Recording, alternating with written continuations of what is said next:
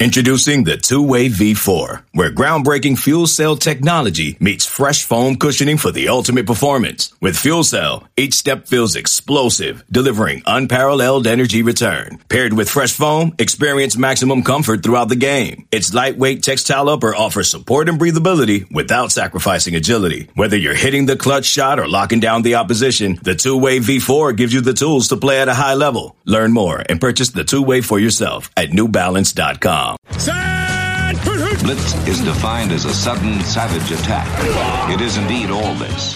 The effect is sure. The premise is simple. It's a basic, primal confrontation, man to man. No excuses are offered, none accepted. Welcome to the latest edition of Longhorn Blitz with horns247.com. It's like a radio station. Now, here are your hosts. Lifetime Longhorn Rod Babers, Pure athlete, yeah. I transcend race, hombre. Matt Butler, I don't talk man. I back it up. And we are chock full of that, man. Damn right. and Jeff Howe. It's still real to me, damn it. And that's the bottom line, because Stone Cold said so. If you're gonna blitz, come strong, but don't come at all. Coming strong with another edition of Longhorn Blitz with Horns 24 7. I am Jeff Howe.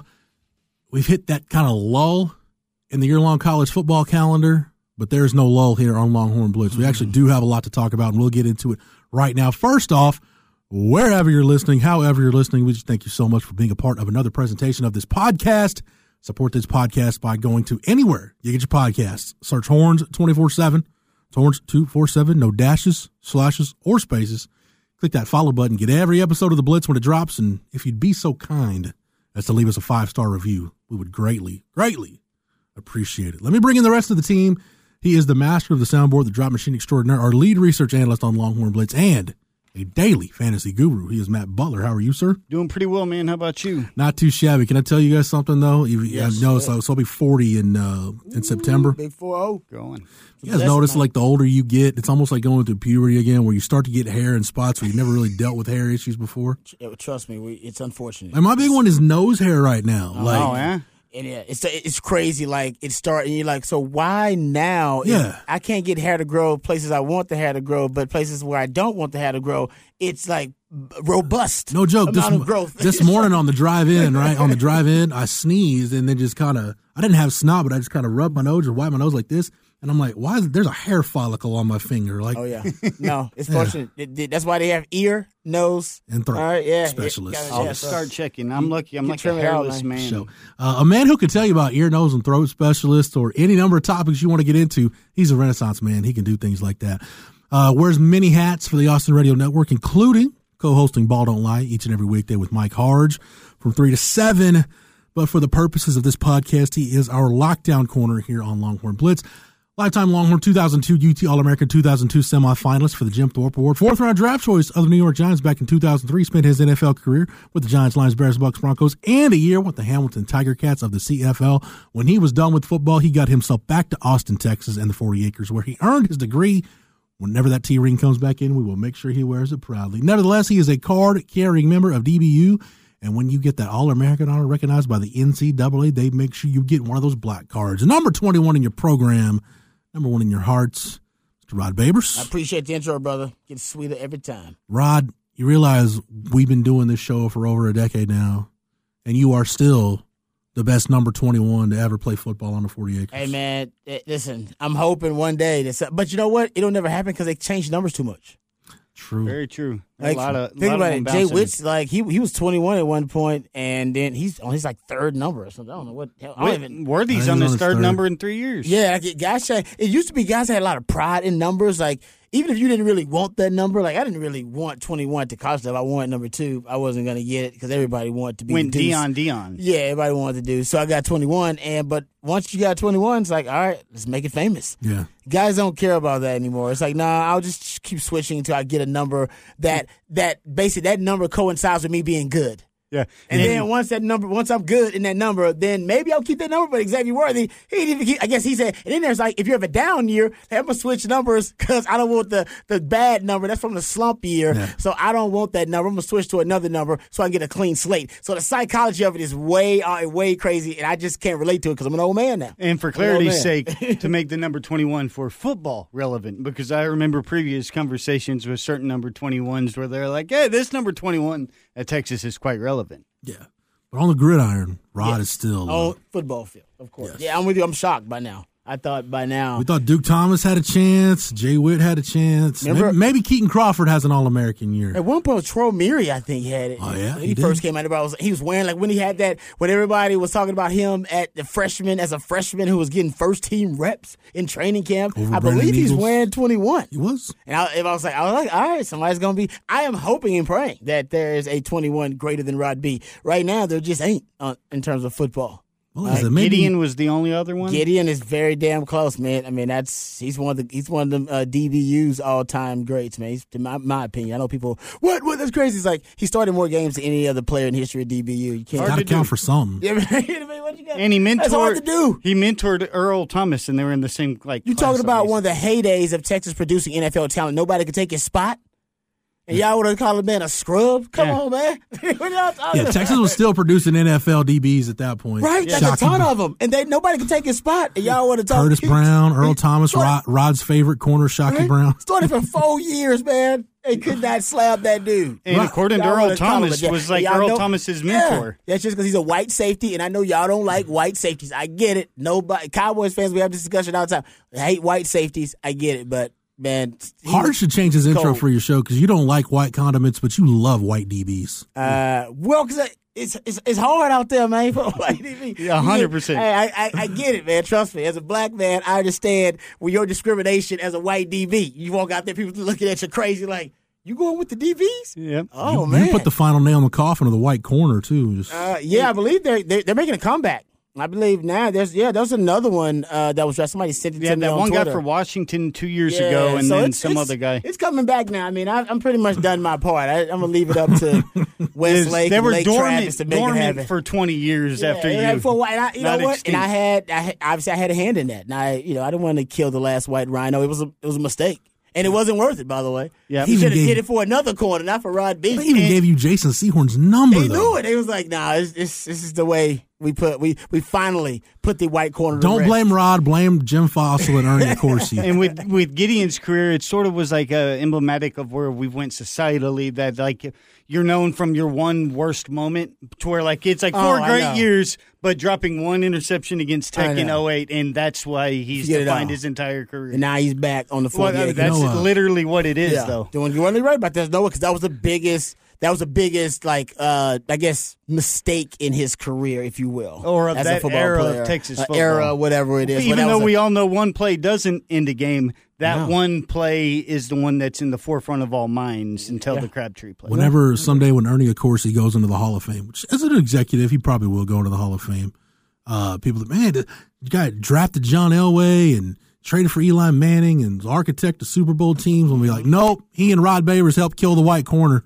That's Ernie Accorsi's It legacy. wasn't me, man. I was uh listen, I was not an accomplice. All right. I didn't know.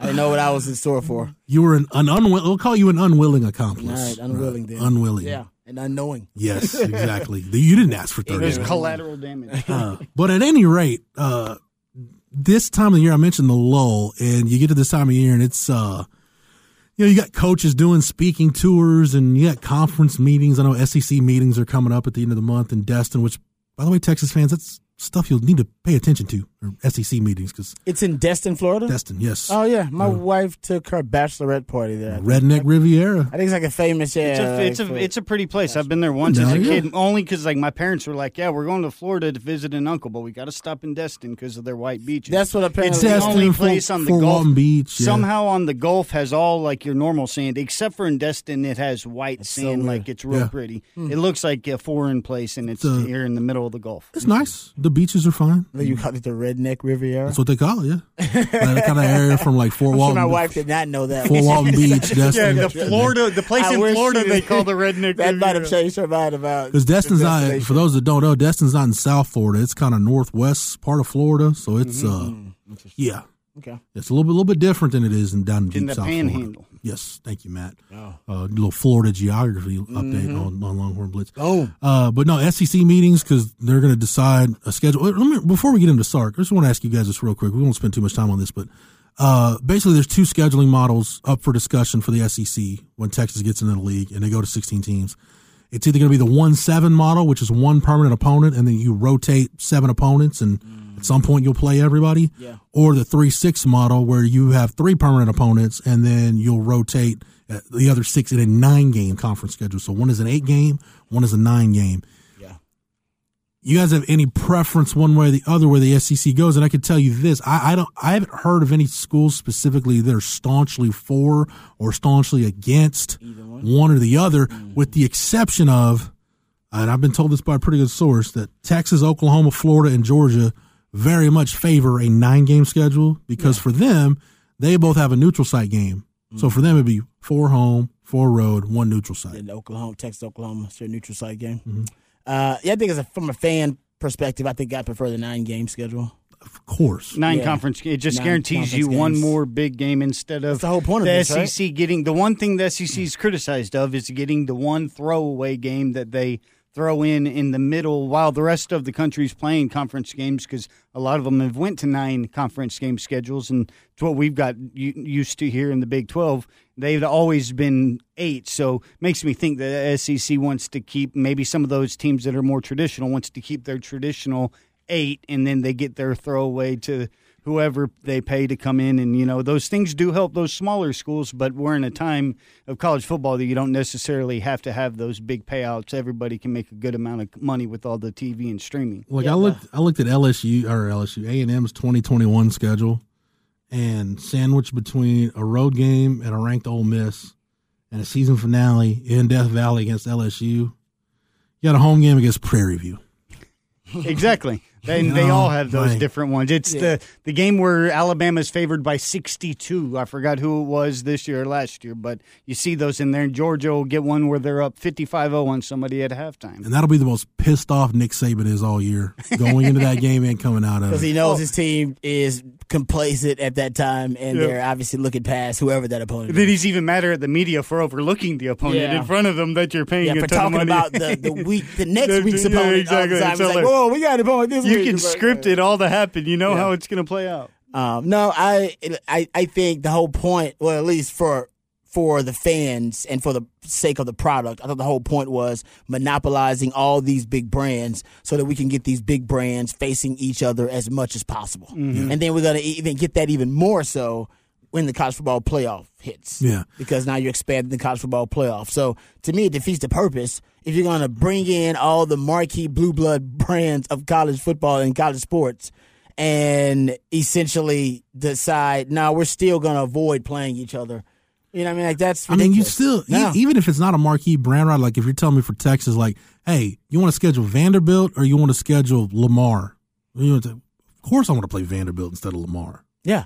No, that's what I said. I don't. I don't understand the. I don't know. Like I said, it for me, and I know for there are probably some arguments against the nine game schedule. But as a fan, just coming from a fan perspective, that's the whole point. You want to monopolize college football. Mm-hmm. All right. The, so basically, you own you you basically dominate the market share of college football. You're doing what you know Apple is doing with you know smartphone market. You're doing basically what great big corporations, you know, like Google and you know what I mean stuff like that. Coca Cola, I just had a Coke Zero before Coke the show Zero, started. right? What these big time corporations do in terms of market share for whatever product or service um, that they are pitching. And SEC right now, they have monopolized the market share of college football. That's the whole point of it.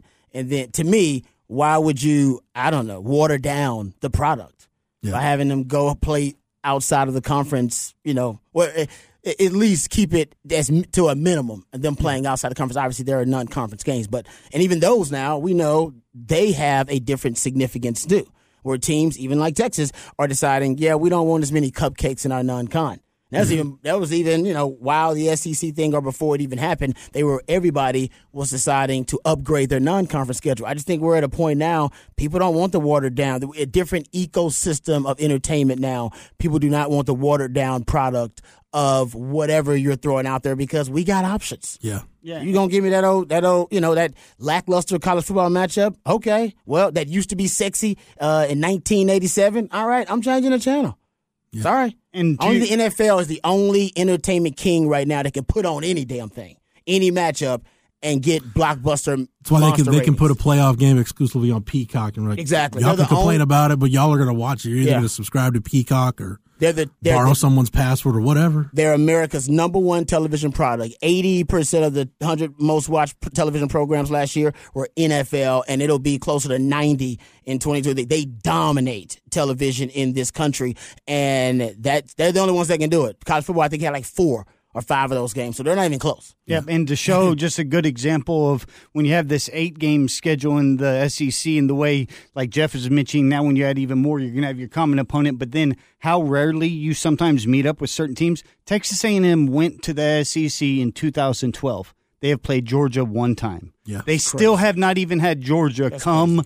To College Station and play, and it's because like once you start playing the t- traditional teams, and especially the way that you have the East to West right now, and there's so many, and then you get basically a home and home, and after 2019, I don't know if they changed the schedule in 2020, and that's why they didn't play, or if it really is spaced out that much that you get I the think first they were seven supposed to years. play in 2020, and it maybe COVID got moved around. everything. I went through their schedule though, and it wasn't canceled because they played all an all conference schedule that year and still didn't play A&M. So I'm thinking it was play all seven from the East there and play all seven from the East back. And they haven't came back yet, so that's talking 14 years. So it won't be till like 2025 before you've gotten to play an SEC team at home. So if you're talking about adding two more teams to the situation and keeping it at eight, you'll literally have Texas possibly not playing an SEC team till 2040.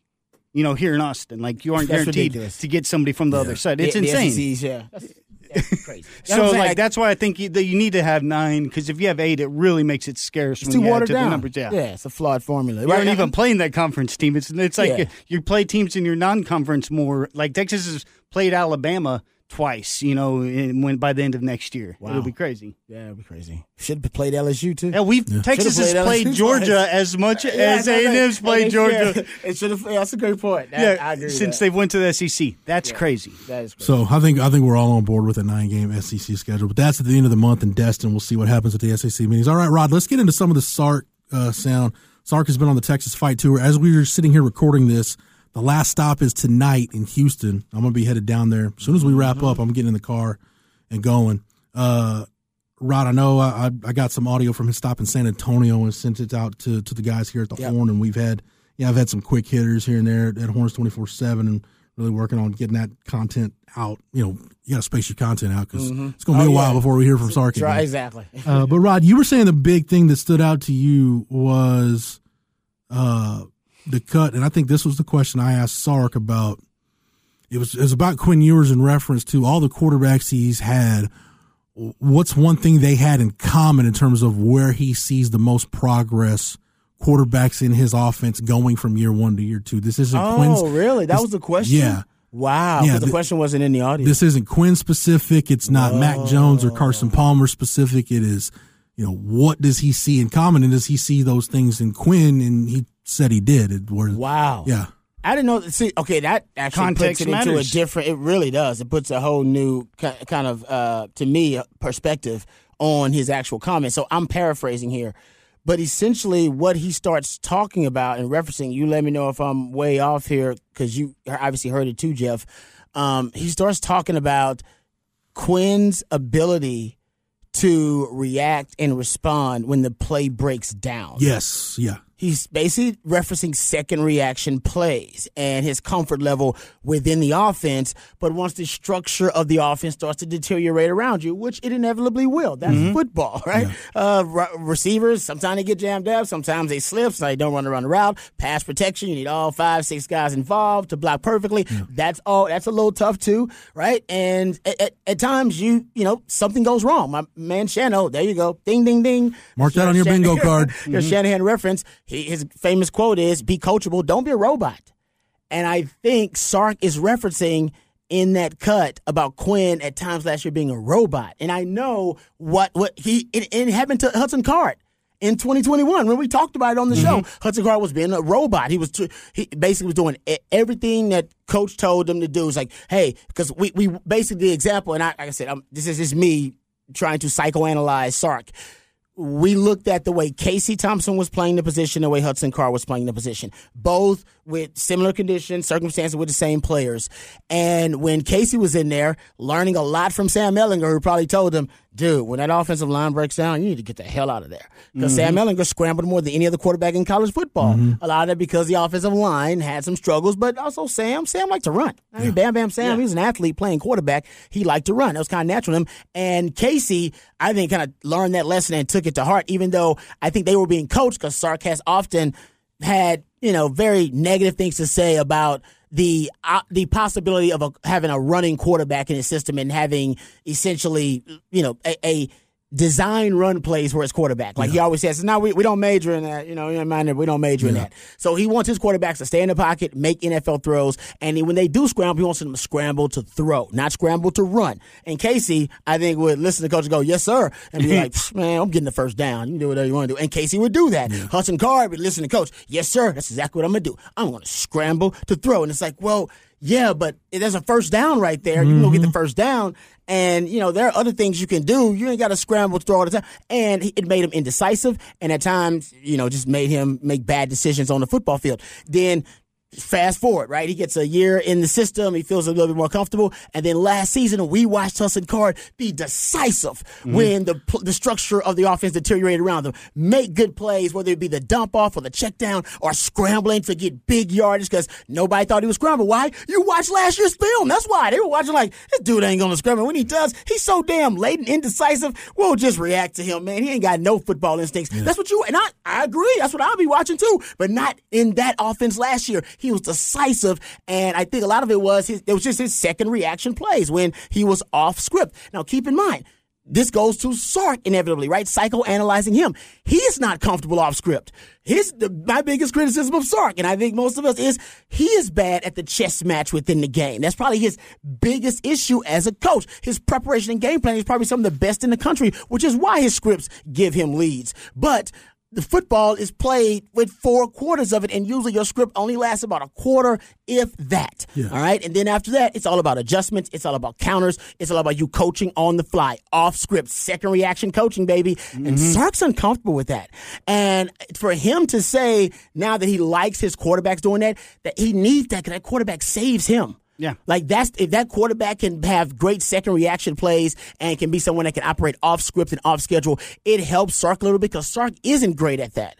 Right? That's and that's something that you really cannot adjust to as a coach. You can try to, but it's really tough when you're trying to adjust to a guy who's just instinctual out there making plays instinct. That's not something I can, you know, watch Exactly. film for, develop patterns and trends. You can't really do that. So I do and I think Sark's gonna get better at this. He's well, he's got to. If he doesn't, Texas won't win double digit games and they won't win the Big 12 or compete for it, and then Sark will be on the hot seat. But if he's got to get better at second reaction coaching, the chess match within the game, and being able to operate once your script is done. Same thing with his quarterbacks. They asked the, the late great Bill Walsh. This is from uh, Jim Harbaugh actually. He said uh, he asked Bill Walsh. I spent time with Bill Walsh before he passed away during my first year at Stanford, and I asked him one day, "What do you look for in a quarterback?" And he said, "Athletic instincts." He said that that quality is an instinctive, spontaneous, natural response to situations that develop in games. Walsh said some of his quarterback's greatness was that his spontaneous instincts would break loose between 10 to 15% of the time, often making a phenomenal difference in the result of the game. Yeah. That is, that's the it quality. Like, I can't coach that. All right. If you ain't got that, you, mm-hmm. if you need every, eh, think about it. Even at Alabama, when Sark's Sark's offense at its pinnacle, at its peak, right, the Mac Jones offense, Mac Jones only had to go to his second read less than 15% of the time, and that, oper- that offense was operating on schedule, on script all the time. You didn't really have to have much second reaction plays. Here at Texas, it's going to be a little bit differently because he had, first of all, you don't have the Bama roster at that time, too, and that was one of the greatest Bama rosters we've ever seen. You don't mm-hmm. have those classes stock, and you don't have Nick Saban. You don't have the GOAT behind you either. You're trying to do two jobs. You're trying to be the head coach and be the play call and offensive coordinator. So I think that, that to me, that was a, de- and, and hearing your question actually put it into even better context for me. That, that is a step in the right direction for Sark because I think, honestly, he's a little uncomfortable with his quarterbacks operating off script and off schedule second reaction plays, but he knows it's necessary. Mm-hmm. VY doesn't win that national mm-hmm. title without the second reaction plays. Like that's, that's half a football in my opinion. Yep. It really is. Like, I don't, I'm like that, that's half a mm-hmm. football on both sides of the ball. Like, you get to coaching with the fundamentals and technique, but then, man, it's off schedule. Go be a damn athlete. Don't be a robot. Be Yeah, and- coachable, but don't be a robot. And that's why, like a year ago, when we first sort of heard that quote, we were like, "You do realize that y'all's be- your best team at USC lost because of the off-script ability of a quarterback like Vince Young." And you know, it, this sort of steers me three different ways while we're talking about this because winning those plays, we always talk about plays that the defense wins, yet because of say a mobile quarterback or mm-hmm. something along those lines, how the offense can still win. A way that it's like translatable in like the NBA playoffs is offensive rebounding. You can do everything that you want, but if you get the stop and you aren't able to box somebody out, a guy like PJ Tucker comes in and is able to get yourself an extra possession because they understand the intricacies of yeah, you can do all mm-hmm. those things that make you great, but then whenever I put myself in this position after the defense has won. Our team can still win in certain scenarios, and that's why like offensive rebounding is so big with the Miami Heat. And you see players with that high IQ that you're talking about, and being able to go off script and just naturally mm. read things while they're in the air or while they're in play. And that's what sort of brings me back to think talking about Quinn because there were times last year where we did see this two plays that stand out to the forefront of my mind is like the most impressive pirouetting catch Bijan made against Oklahoma. When you heard post game in the Oklahoma game and heard Bijan talking about it, they talk as if like there was this full minute of communication. All it was was mm-hmm. Quinn giving a look to Bijan like I'm in trouble. You need to get open. And I'm quoting Bijan, and Yeah. Bijan's like, "Yeah." Quinn looked at me mm-hmm. like, "Hey, you got to get open, bro." And Bijan knew it's time for me to break off my, what I'm doing to take off downfield. And Quinn threw him open, and they talk as if like there was this in-depth communication, and all it was was one look in one split second, and they both understood what needed to be done, and that play moved the chains. And it reminded me of another one where the very first game of the year, where a guy that, you know, coming into game one, there was no pre existing relationship with Quinn on anybody on the team except for with mm-hmm. Ja'Tavion Sanders. And there's a play when one of first of Ja'Tavion Sanders down the right sideline when he gets all of his yak is because he's blocking and he mm-hmm. he's just breaking off a block and realizes Quinn's in trouble. And instead of doing his job, which is supposed to block, he just sort of leaks out to the side. Yep. And Quinn is able to off script just make a quick flip and play something that's totally unscripted. But those are like basically there was the Alabama base. So we're talking about in two of the first three games that Quinn played on campus, he already was forming that chemistry with a guy like Bijan. Bijan's another level talent, but like you could see that those type of off script ability is inside there. But also when you're being coached to w- do what you need to do and do it within the framework of the offense, maybe that freedom wasn't necessarily always there because Quinn's trying to get the job done. So just those two p- w- being at the forefront of my mind make me think that yeah, especially if you know Sark's sort of empowering the playmaker inside him, be like, hey, no, run the play, but understand if that play's going to hell. You make a play because you're a transcendent talent. You can make a, a sidearm throw like a shortstop that's barehanding the ball and has to change his arm angle and make us a play because we got to move the chains, and that's good if we see that. Great examples too. I remember both of those. Rod, within a 10 minute drive, there's probably what, six, seven high schools around from where we're sitting right now? Oh yeah. Mm-hmm. Go out to any one of those fields at spring practice. And what we're talking about, it is very, it is kind of abstract and it is kind of higher level thinking, but at, at, at a certain level, it's very rudimentary too, because go out to any of those high school fields and what are you going to hear high school coaches tell their guys? Don't think, react. Mm-hmm. Don't think, react. Yep. Because when you start thinking, you're already a step behind. Yep. It's basically what football comes down to. It's not thinking, it's reacting. Mm-hmm. And to what Bill Walsh was talking about with the athletic instincts, I love that because, you know, it's not all just being about Vince Young or, or Johnny Manziel and how widely can you extend this play. Sometimes it's extending it with your eyes. It's it's having the arm talent to extend it. It's being able to anticipate. And that's one of the things Sark talked about in that cut when I asked him. He said, you know, sometimes it's, hey, Your first read's not always going to be there. How are you going to process and get to your second read? And sometimes you might have to go to your third, and sometimes there might be times where you have to go to your fourth read. Mm-hmm. So it's not going to be perfect for you all the time.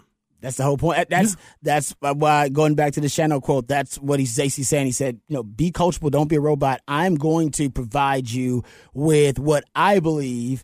Are going to be the different situations that you're going to be presented with defensively, how they're going to attack you, how they're going to try to exploit you.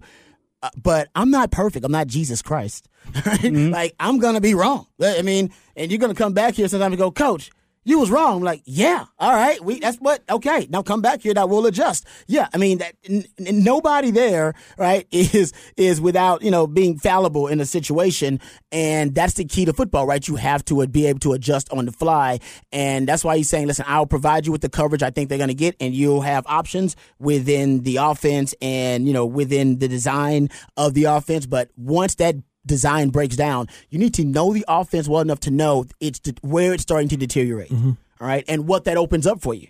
All right, whether it's uh, my first read's taking away because man, he's he's he's over there playing bump and run, and that's a really good bump and run corner who's great at the line of scrimmage, and he's probably going to jam that guy up. You gotta already know that, and if that's where the play breaks down, you should have anticipated that. Mm-hmm. I'm like, yeah, I already knew that was going, but I I went early to my number two. I went early to my number two. As as Matt mentioned, I kind of gave that look I always do a spring ball, and he mm-hmm. "Oh man, he must be coming to me." Yeah, I, you know what I mean. And then yeah. you can do that, or hey man, I got to like you just brought up. I got to manipulate the safety with my eyes. Coach didn't tell me to do that, but this safety's been cheating on me all day, and he's been trying to get to that curl route. Okay, mm-hmm. if I can just cheat like I'm going to that curl, I definitely gonna open up that back door post route. I definitely can hit it, but I gotta move it with my eyes. I got I gotta over exaggerate these. It's like it's those types of mm-hmm. things, and this that's on you being a player, knowing yeah. the, the knowing the offense well enough, but also knowing your teammates well enough. That goes to the chemistry that mm-hmm. Matt brought up, and also just the, the, athletic instincts that we just referenced with Bill Walsh. Man, you and some guys don't have it. It, and it, yeah. it's okay. Yeah. it really is. Some guys just don't have it. But but Hudson Card just showed us last year you can get better at it. Yep. You can you can improve that that area of your game. You just had to tap. You got to know how to tap into it. It's in you. I mean, mm-hmm. that's why that's how you made it to this level. Yeah. You wouldn't have it. Uh, Charles Barkley always says, "I mean, anybody in the NBA can score." That's how they got here. Yeah, like, you know, I mean, you just got to be able to learn how to tap into it, and I think that's what he's talking about with Quinn. And I, like I said, uh, that's a huge step, man, for Sark. That's he's uncomfortable having, in my opinion, this conversation because, like you said, it is nuance. Yeah, and we're talking about something very abstract. I was, I was look, I was watching um, Sauce Gardner because I'm obsessed with Sauce he's Gardner insane. now. He's, he's unbelievable. I mean, the first rookie to be an All Pro since Ronnie Lott in the secondary, just unbelievable. He's he's just a freak, and he was, and he said he he brought up a term that man, it, it sits with me because I remember Coach Akina talking about it and he didn't talk about it until we were veterans. He said, "I don't even like to bring this up with young players because they don't really understand. They they they they kind of overemphasize it and they don't understand the subtlety of it." And he said, "Body language." He was like, "Body language doesn't whisper; it screams."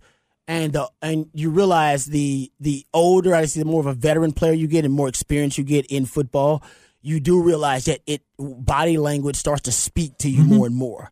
If you don't have a lot of experience, it doesn't talk to you at all. It's almost like that was Charlie Brown cartoon. That's like, nom, nom, nom, nom, nom, nom. but as you, you get experience, your body language tells you everything. The way a guy leans, you know what I mean? Like their, uh, how, how they come out of their breaks, uh, you know, how they get into their breaks. Hell, sometimes it's their shoulder. Sometimes it's their arm. Sometimes it's their stance, like body languages. and he's like, man, I've booked, he, he was just talking to me. He's like, man, it's so weird. I, I talk to some people about it and they don't get it. And I talk to some people and they go, yes Hmm. I get it because they they understand it. And he said, I've been reading body language probably for my entire career. And he said, I've really gotten good at it. It's almost like people get good at, you know, lip reading or something like that. Mm-hmm. It's a skill. And I, I, think for, for anybody in football, it's really important. Not for quarterbacks, maybe not as much, but just getting back to there are some very abstract nuanced things to discuss in football that aren't necessarily concrete, you know, concrete technique, concrete foundational coverage,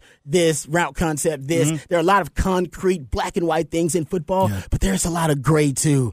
And it's a beautiful gray if you kind of understand it and can tap into it and take advantage of it. Body language being one of them, yeah. the athletic instincts being another one. But if you cannot tap into it, it can that gray can almost be a, be a fog, and you'd be like, "What? Where the hell am I?" Yeah. You know what I mean? And I so I think that's what we're discussing here, and that's why Sark's a little uncomfortable with that. He was, I want, he's like kind of a black and white guy. I wanted this, I wanted that way, and we're talking about the gray areas of it, brother. The gray areas of football, and I love the gray areas because that's to me, if you're going to be an all-time great players, they always tap into the gray area. They find they Mm-hmm. they find power in that abstract nuanced area. Yeah. They extract from it. A lot of players stay away from it. They want to just keep the black and white and the concrete stuff. Uh, uh, for- the evaluation of the quarterback position and development of it, it's all gray area. Yeah, exactly. Well, There's nothing and black then and in- white about it. and then interpreting and being able like not a, I like the body language thing because like when us from the outside because us can't see himself but he looks so loose and fluid when he's playing like Oh. you can see the type of confidence like him with sticking with Tyreek Hill as if he's his shadow it's just crazy watching It's that dude but when it, it's literally like he's a shadow on a person Yeah. it's how close and he never touches them Because he's reading body language, Yeah, which it- most people, I, I don't understand. I, I can understand some of that language, but I can't speak it all. I, it's like Spanglish. I get a mm. little bit of it, but I can't speak it fluently. that, it reminded me of just like being able to, but the ability to be able to read and identify defenses. Like, you know, so if we're talking about quarterback and receiver relationships, and it sort of reminded me of thinking back, you know, and we always talk about the Colt and Shipley and 8 1, but like some of the best stories I remember hearing about Colt was him talking about, like, say, Ohio State, the play against Quan, but they had recognized that coverage earlier mm-hmm. in the game. And, you know, at that point, immediately, Quan told Colt, hey, if they're doing this, we're going to go right back, and I'm running that slant inside of him, and just mm. watch for that all game. But it's something that's that quick and real easy that, okay, it didn't work here. But I know I've seen this. It's a flashbulb in my mind. If you get that flashbulb pre snap, Colt, look at me and we're going to do it. Same thing that he did with Marquise Goodwin. Colt went to him right after that the next season in 09 in the OU game hmm. and was able to hit a slant to win and, beat them. But it's all those different things that player and, you know, you can have the call, the play called from the coach and you can have everything with the framework. But like you always talked about, where I was like, oh, Coach Akina gave you all that freedom on the field that you're the ones out there. I'm not out there. If you see something and you are strong about what is going to happen, you are making the plays make the play. And that even works on offense that a coach isn't going to be mad at you if you've done your homework, you're reading what you're facing, and you do something that's going to be able to make the team be more successful. And that's just a level of maturity that shows that the players are on the same oh, page and they're reading the right things and being able to identify their opponents in live time, which is the one thing coaches can't do because they don't have that point of view. It's like that Charles Omenihu play against Tech, Yep. Stopping that the one. quarterback sneak. He's like, Nope, I'm I don't no, care. every- e- I watched film, and 99% of the time in this situation with this in. formation, they run When quarterback. they get under center he in short tell to yardage, get it's always What I Chris heard- Nelson. You Chris tap Nelson. Chris He's like, Nelson, "Get they away, give I'm him Get away. I'm going. I already know what they're doing. It's like no coach That's told what you do it. need. It really is. And if he was wrong, I guess he's wrong. But God, I, I, I would have loved to have that type of conviction because I, like I said, my story was always the Texas Tech game, and I probably should have done it too. I mean, there are times when in games where hell, man, that that athletic instinct it takes over. The uh, we talked about last year the interception that Jaylan Ford had in the Kansas game. He said it wasn't anything that they were coached to do. He said he and DeMarvion. Overshown just had that relationship. He said, "Hey, if the they quarter, replaced each other. and Demo said if the quarterback breaks contain, I'm going to go to the quarterback. You fill my spot in the zone. Just peel off your man and fill my spot because they figured, look, whether it's the backside safety, the play side safety, the nickel, somebody's going to be responsible for that area Jaylan Ford had, Mm-hmm. and the the risk of giving up a six yard pass, that's not what we're worried about. It's the reward of man, it's it's either a sack or a tip ball or a pick or something. That risk is well worth giving up maybe a six yard completion. Risk reward. refill. Yeah, no, that was a beautiful. That's a good point. I forgot all about that play. That's a great play. Yeah. Great play. So that's the kind of stuff we're talking about. The other thing too, and then we always use the classic Mike Leach, Mike Leach example that his quarterbacks have talked about where early in their careers, he'll give them a situation where hey, you have a play call, you've got the freedom to audible, and you don't check to the runs. Why, why didn't you check to the run? Well, because we had a pass play called.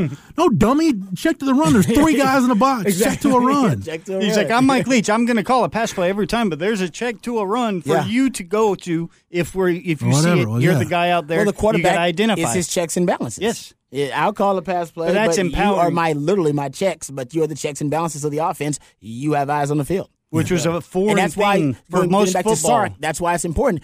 And Quinn can be the checks and balances of Sark a little bit, right? Because Sark, like I said, as a play caller, Sark's got some tendencies that lend him to be more like Coach Steven at times than Coach Sark, who the one who we all love and adore.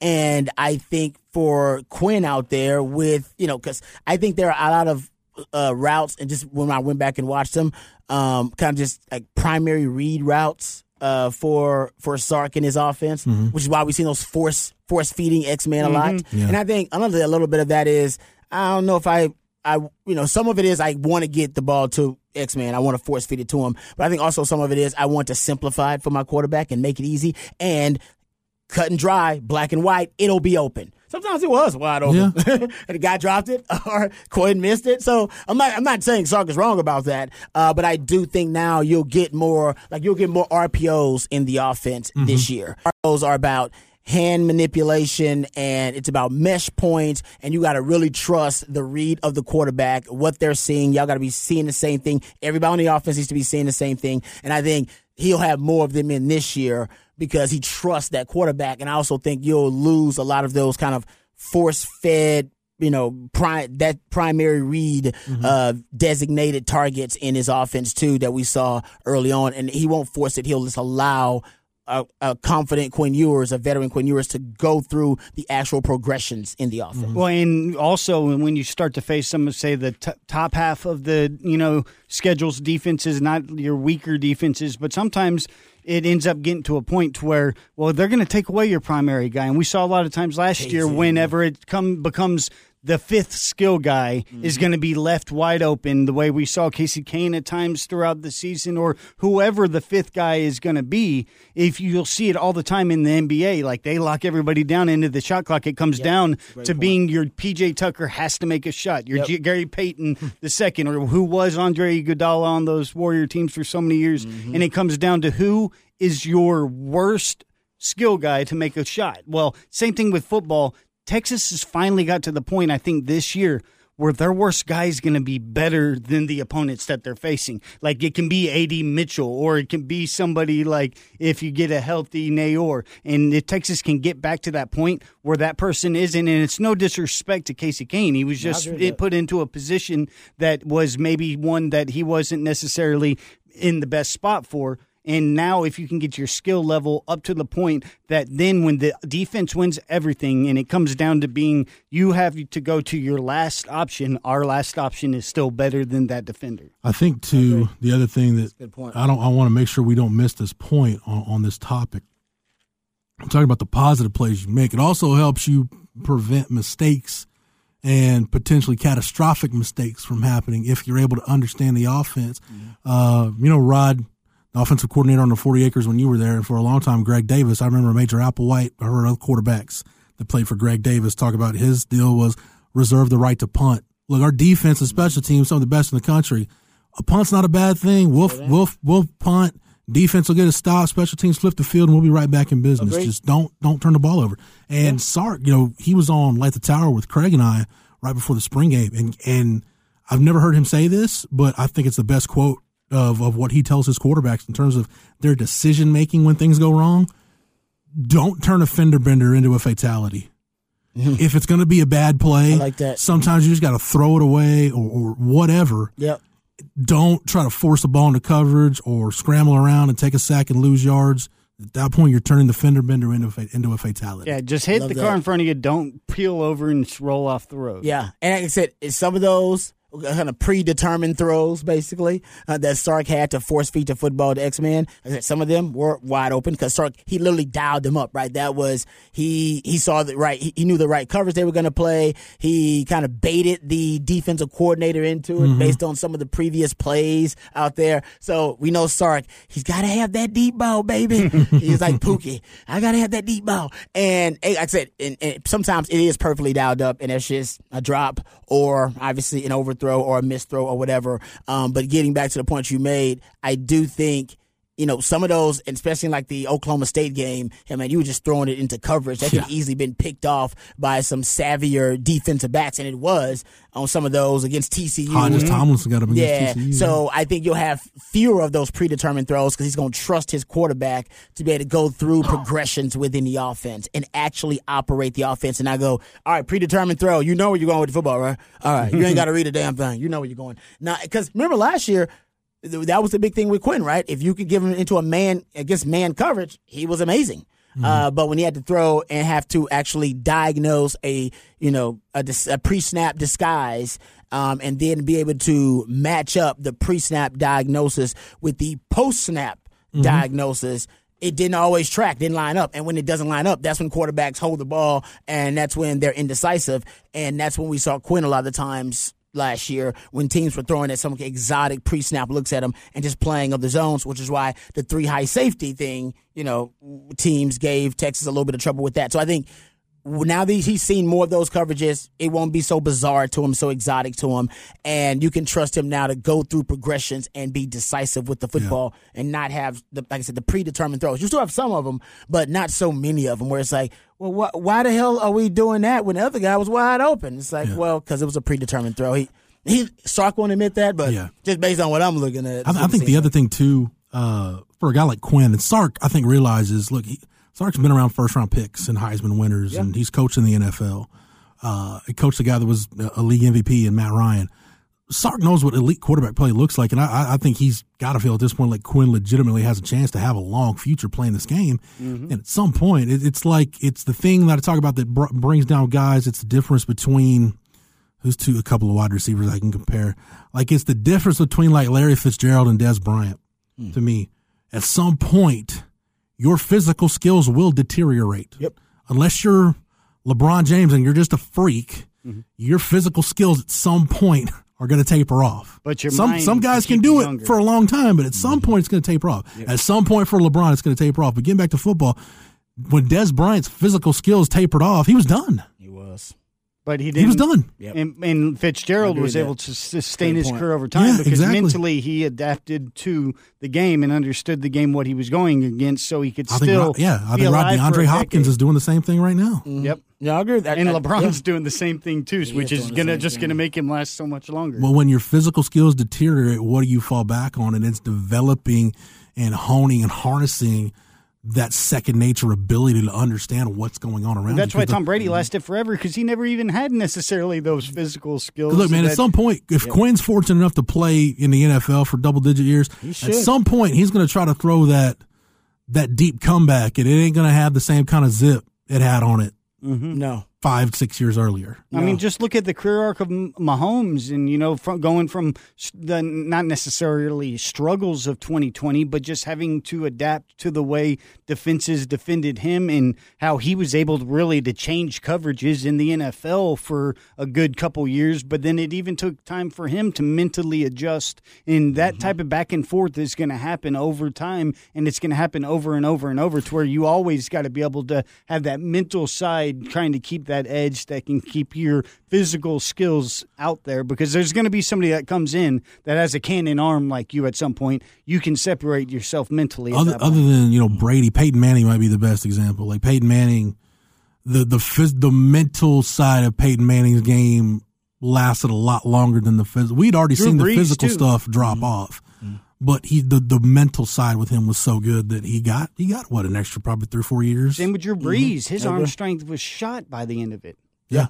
No, I think it's uh like I said, it's for for Sark to acknowledge it. Uh, a guy who you know we dive deep into audio and sound of Sark. Usually, he kind of stays away from um you know the comments about second reaction and guys operating off script. I think he understands now. I'm, I actually need one of those guys because that's my fail safe within the offense. And his offense is, you know, an, it's an amazing offense. It's prolific, but you know, every offense, depending on the right coverage uh, and great players winning their share of battles up front one on ones, I mean, any offense can be stymied.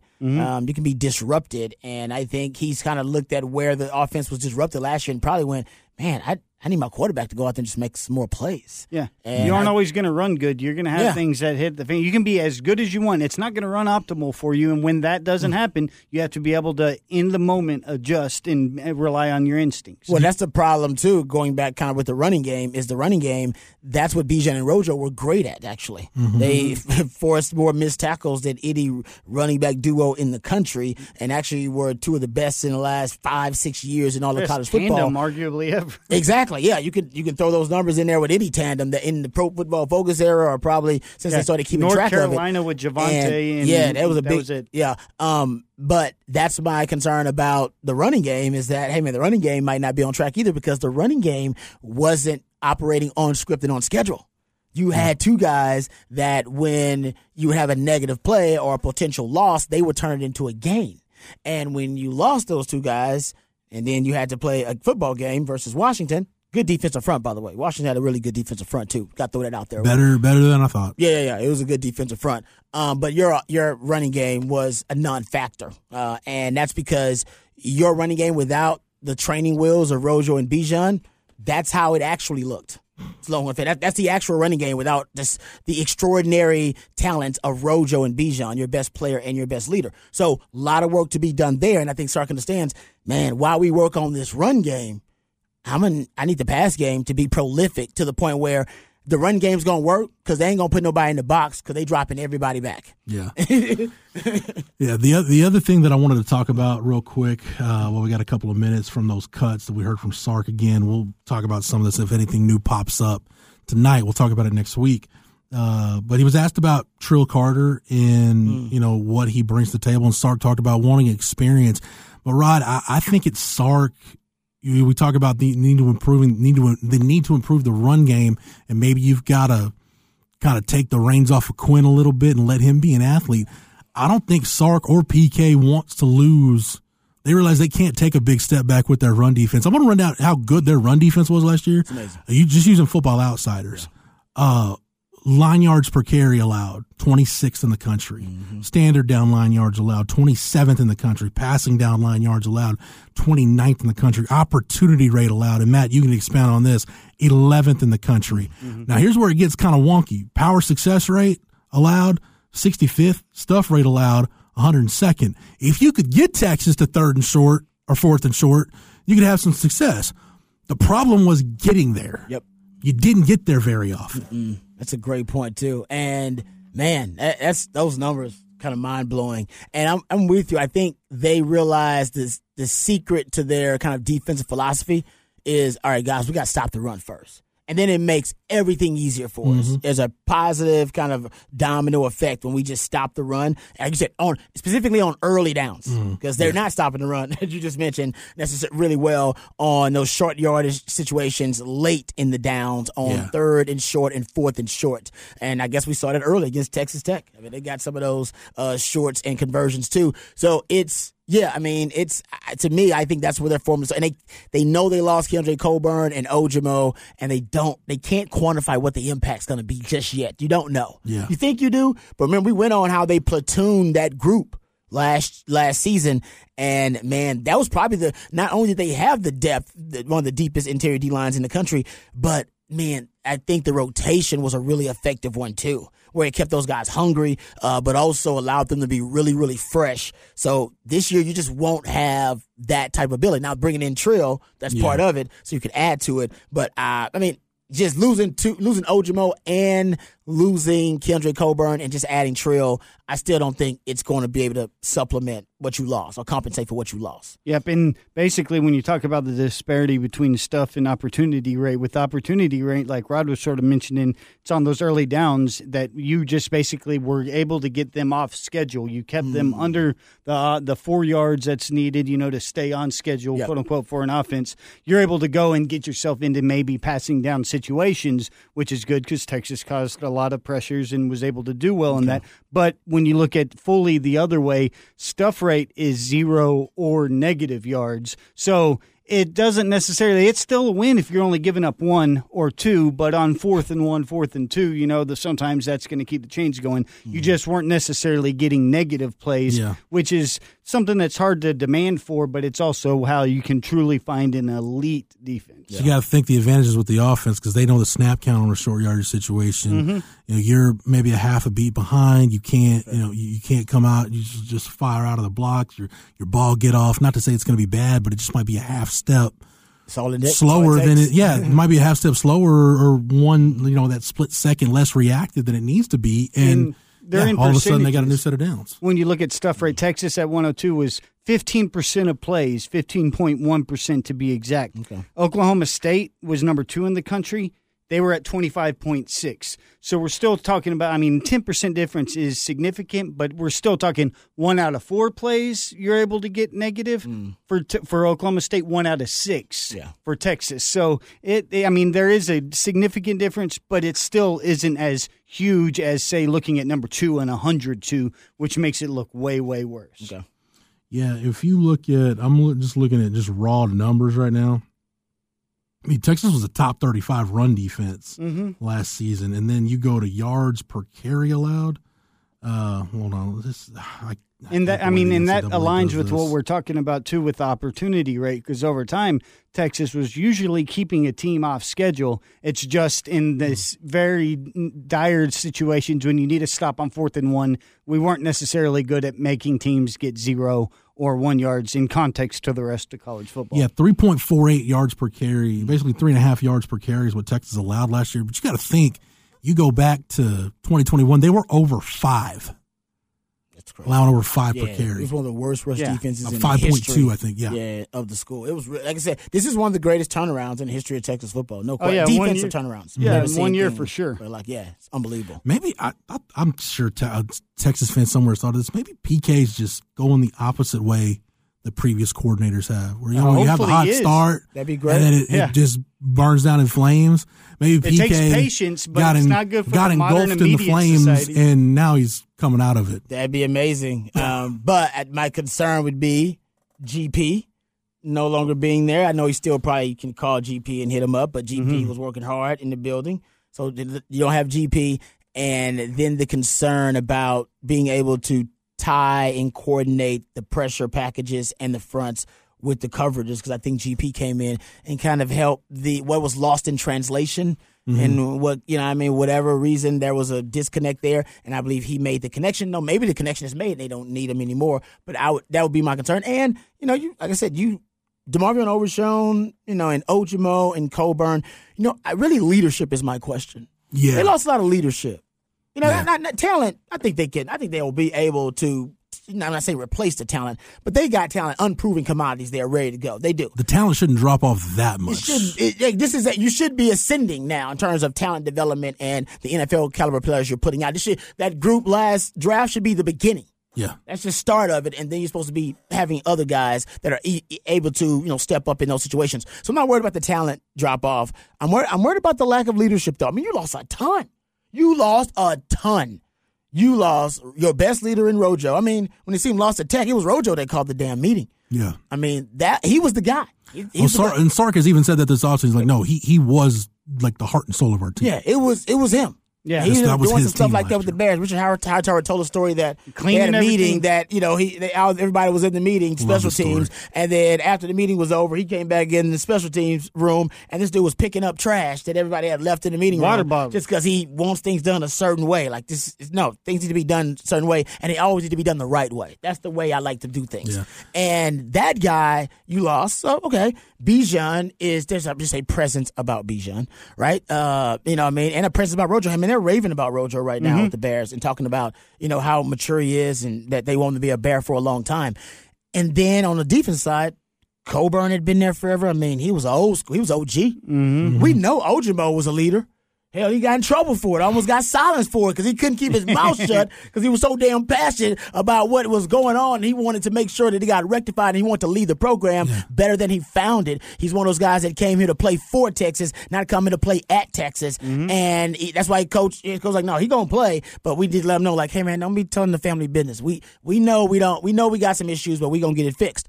You lost that leader. You lost Marvin Overshown. Well, even Anthony Cook, been there for a long Cook, time. Cook and leader, Jamison. Jamison, leader. So my, my big issue is about leadership because leadership you need it most when you face adversity, which will be on the road.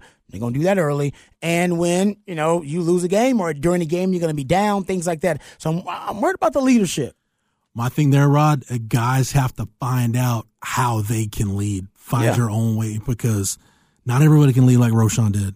Uh, No. Jaylan Ford doesn't need to lead like DeMarvion Overshown did. Jaylan Ford needs to lead how Jaylan Ford is comfortable leading. Agreed. Yep, and and- those interior D linemen, it's the same thing. They have to lead how they are comfortable leading. Yep. for us fans, it's going to be really tough in that regard because that's the one thing you don't know. Like we we don't see now inside the building. They see, they can know, but from the outside looking in, we just don't get to peer in and see those things. You don't even notice those things necessarily in practice. So that's something that you sort of immediately, like in the first couple weeks of camp, first couple games, can see if they have that leadership or if there are things that are sort of wandering. You start to wonder. And now we're coming full circle to Quinn. Remember that was his part of his issue Yeah. was he was not ready to be a vocal leader yet. Um, that's why Mm-hmm. they needed Rojo, a former quarterback, in a natural leadership position like quarterback. You cannot avoid leadership. So a big part of his Yeah. development now is, hey man, everybody is they are looking at you. I know JT Sanders is trying to step up. Kelvin Banks is a natural leader. He should be because he leads by example. He's one of the best players in the country. Um, and Xavier Worthy, he needs to be a leader. And you got Jay Witt. Shout, shout out Jay Witt. Sorry about that. Jay Witt's a great leader on offense, but quarterback position, natural leadership position, it's got to be you, dog, and you got to have that dog. Sort of like the same conversations people had about Bijan. You knew that like he's the best player, but a lot of people were like, "Is he the leader type?" And he's the type that led by example. You know.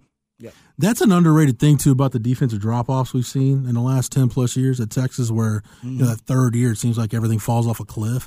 Uh, you've had some pretty big leadership changes to go through. Like thinking about going through eleven to twelve, the personalities you lost. I mean, Oh, yeah. Kheeston Randall, Manny Acho, Keenan, uh, Keenan, uh, Keenan Robinson, uh, Blake Gideon. Yeah. Uh, yeah, you lost some big, you lost some big personalities, and then going from fourteen to fifteen, yeah, Quandre and Cedric Reed and Steve Edmond, guys that have been there, guys that have been there for a long time. Each coaching change. And then you know when when the from eighteen to to the next year, you lost Omenihu and uh and Chris Boyd and Chris Nelson. All of those guys were gone. yeah.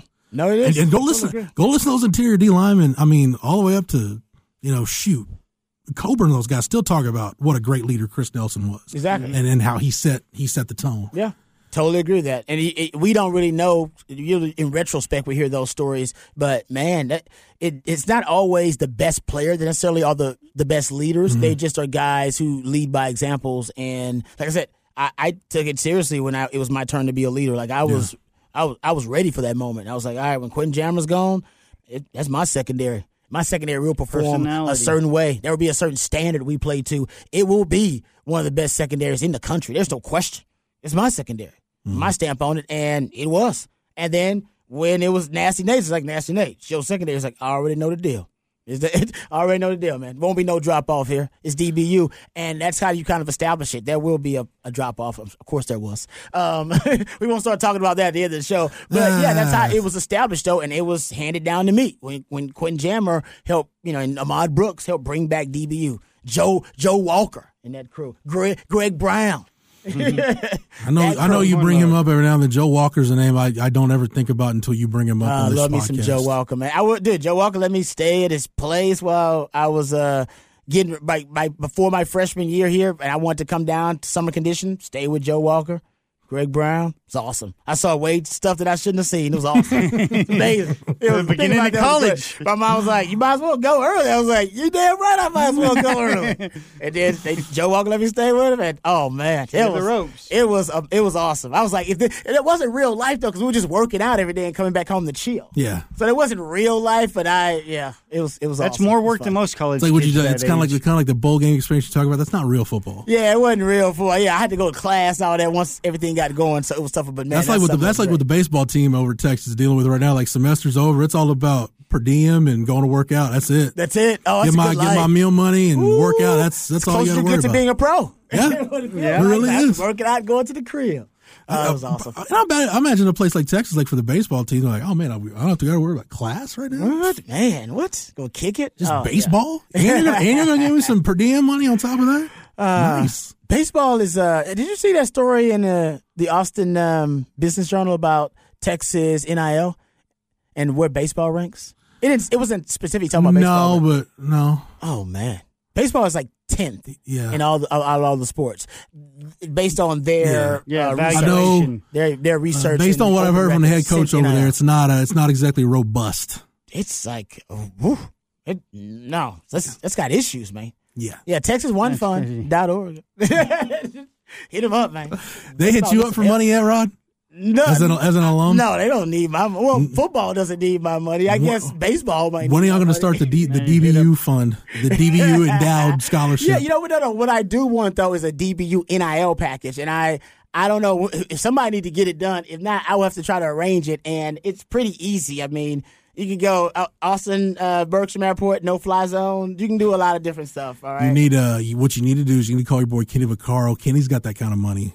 Kenny's oh Kenny does. I, I hung out with Kenny a little bit over at the collective a couple of times, and Kenny's got so many hustles. He's in the gaming, Gaming world. world. He's got shoes. He's like he's hard to keep up with. So every time I hit up Kenny, like it's like I don't know, like he he basically makes me feel overwhelmed because he's got so much stuff going on. You know what though? Seriously, if you want to do that, and I'll go ahead and throw this out there because I know one of these two guys listens to this show every now and then.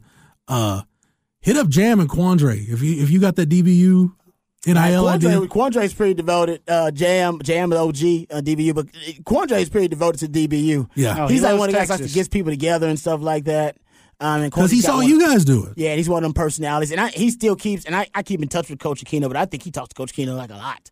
So I anybody, love, love me some Quandre dudes. yeah. So if anybody can get it done, and we can get like a DBU kind of a deal, NIL deal, like the Pancake Factory, he could do Well, it. even uh, you know the the Surly Horns folks, they got the burn ends deal for the yeah, tight for the tight ends. ends. Yeah. DBU needs one, man. Come on now.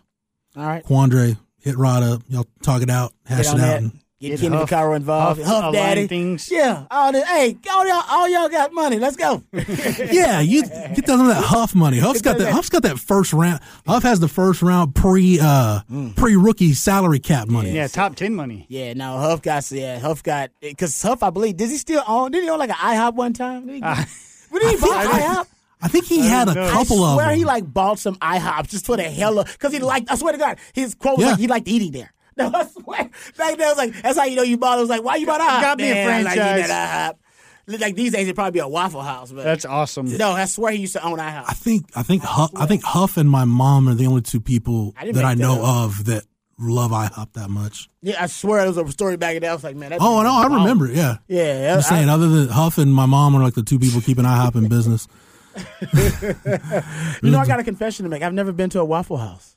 Isn't strange? Rod, Never in my life. Rod. I think Never I've had a only reason been to really one go. time. I've been never had a one reason time to when go. I was out of town. I don't know. They aren't around Austin much. I don't Exactly. know. What- There's one out by the exactly. airport. There's one out by the airport.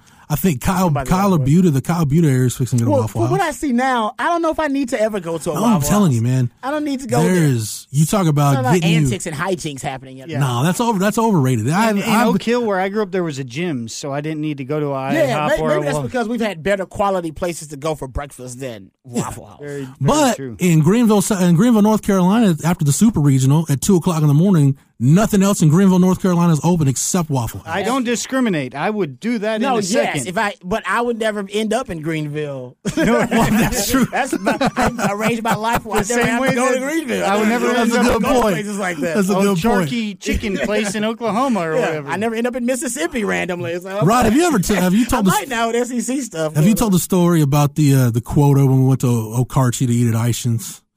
Craig has told on you for telling the the uh, the quota story. about the brother? Yeah, It was real. yeah. That was There one bra- bla- one black man, and they went to Okarche, Oklahoma, to uh, Eischen's Fried Eischen's Chicken Bar. bar. and all they have on the menu is fried chicken, uh, I think Frito pie, and hot dogs. If I'm not mistaken, like three items. Damn, Bring- that chicken was good. Oh, it was good. They bring it out to you hot in like a tin can, pretty much like a bu- little tin bucket, if you will. And when I, we walked in, initially there was one brother at the bar. It was pretty. It was pretty packed in there. It was lot a Friday night, so yeah. Uh, but it was no black people except for this one black man. And I swear to God, no joke. And Jeff saw I- it, Craig yes. saw it, I everybody made saw it. Roger on it. Wallace Roger saw Wallace was there. We walk in, the brother looks at me, gives me the br- the black man head nod, and then puts his beer down and walks out. Yup. And I'm like, what the hell? I was like, that's weird. And I thought about it for a while. And I was like, bro, I think they got a quota in this joint, man. Because I didn't see any other black There's people in that only joint. enough room and it was for like, one of we will you. let one, we will allow one of you to enjoy our delicious fried chicken. And In after that, we don't want you telling the others, and then it ends up being overrun by the blacks. So you get a quota. I remember- you know what? And I was like, that chicken was so damn good. I will observe the quota. if my brother walks in, I'll be like, hey, you okay, come in. You take my seat, dog. The Your chicken is- turn. It's real good. You need to take this. Take, take chicken. I remember you telling that story, Oh, and it's I made true. a radio. Thought I liked chicken because it was right before delicious. The It was so good. It had no seasoning really. It was just fresh mm. chicken, so like good. mouth water. Oh, it would like when you bite into it, juices would like squirt out. If of you it. could take like I'm the not s- joking. if you could take like the crust, like the skin from Frenchy's chicken with this meat mm. and somehow Oh, mash them together. Oh, that Injected would it with some juicy. that'd be goodness. orgasmic. That'd Yeah. be as Brett Bielema once Sounds said. like it. Mm-hmm. yeah, borderline orgasmic. It would be borderline. well, I don't know. Some of us might go over the over the edge. Yeah. All right, that's enough from us. Uh, we're gonna wrap so it up. I just took it to the next level. Matt, I think that I makes you. time Uh, I talked think he about said erotic. I and I one just time took it said to- erotic So I apologize, Brett Bielema. it's uh, Rod. I, I wouldn't call you a, a habitual line stepper, but you're, you're getting you're getting close. That was close. That Rest in was peace. Charlie Murphy. My bad. Um, Matt, thanks for everything, man. You're more than welcome. Rod, we appreciate the time and the knowledge. Anytime, brother. Anytime. For Matt, for Rod, for everybody at the Austin Radio Network and the Horn 1049 1019 AM 1260, streaming on the Horn app and at hornfm.com, where you get Rod B each and every weekday on Ball Life from 3 to 7 with Mike Harge. Shameless plug. Get myself and Craig Way on Light the Tower from 10 to noon. And thanks to Matt, get our archives, our classic interviews and shows. You can get those on the Longhorn Blitz SoundCloud page. Yep, just type in Longhorn Blitz. And search Horns 24 7 anywhere you get your podcasts. That's Horns 247, no dashes, slashes, or spaces. Click that follow button. Get every episode of The Blitz whenever it drops. And don't forget to leave us a five star review. For the Horn family, for the Horns 24 7 family, I'm Jeff Howe. Thank you so much for downloading and listening. And we will catch you again on the next episode. You've been listening to Longhorn Blitz with horns247.com. Remember, for the latest Longhorn news 24 7, visit horns247.com.